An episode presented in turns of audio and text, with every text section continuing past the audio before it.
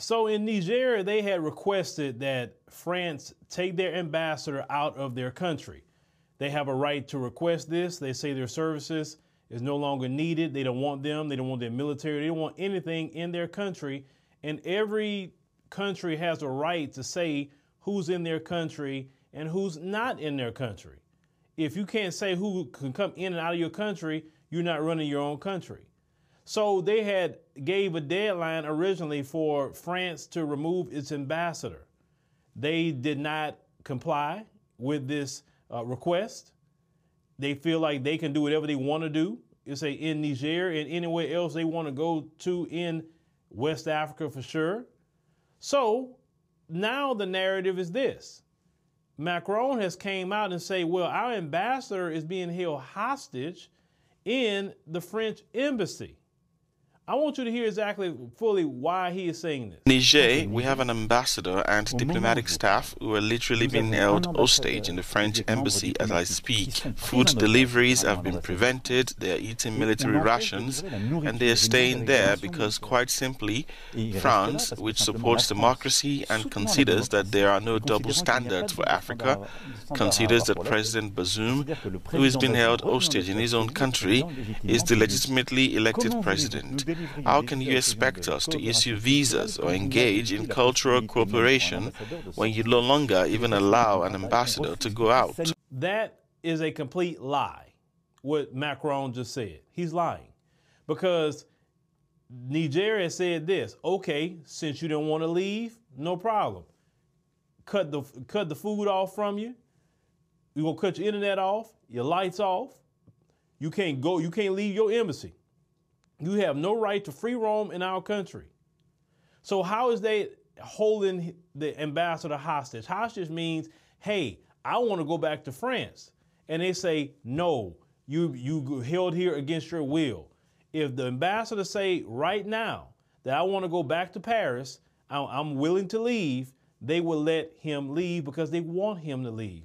How are you going to stay in somebody else's country that don't want you there? What do you think is going to happen? That's kind of like somebody's in your home and you say, hey, man, you know, all right, you need to go ahead and go. And like, no, I'm not going nowhere. Well, what you think your attitude is going to be toward that person? Nine times out of 10, most people want to grab that person and throw them out of their home. So, why do you think they would not have any kind of attitude about you being there? Now, when it comes to embassies and all of that, the way the law works internationally is that an embassy is the property of that particular country. So if you're at the embassy, it's like you being in France, right? If you go to an American embassy, it's like you being in America in that particular grounds. So that's why he's trying to stay there. But if a country say we don't want you or your people here, they have a right to say that. You can't just do whatever you want to do. But see, this is the colonizer mentality that France has. They feel that, hey, we don't have to listen to Africans. We don't have to listen to none of y'all. We do what we want to do. We could continue to take your uranium. And when I had checked the price of uranium, it was over $66 for uranium. Well, do you know France was getting the uranium out of Niger for 80 cents? So this is why 85% of people in Niger don't even have power. But everybody in France have power off of the resources out of Niger. That isn't right, France. France, if you actually needed some resources, you should have paid full price for one. Or at minimum, say, hey, if I don't have to pay full price, maybe I can pay half price, but I'll build, I'll make sure that you have power st- running power stations where the whole country can have lights. I'll make sure you have paved roads. I'll make you have sure you have bridges, plumbing, everything that we have in France, you have here. But if we can get the resource at least half of the cost, and we'll do that. You know what they would say? Okay, that's a good trade off. We get paid half. You help us build up the infrastructure. No problem. That's being a good trading partner with somebody. If you're doing all that, then no, you shouldn't pay full price. I'm with that. But they didn't do that. They didn't pay half. They paid 80 cents. That's it. And you wonder why they want you out. Every country that France was officially colonizing, then now when they moved into neo-colonization, neo-colonization is okay, we're leaving, but we're going to put our puppet leaders there. And uh, Bazoum is a puppet leader. He gonna do anything France wants. Uh, Paul Biya in Cameroon, a puppet leader. You know what I'm saying? That guy don't even live in the country. That's the crazy part. But it's time for France to go.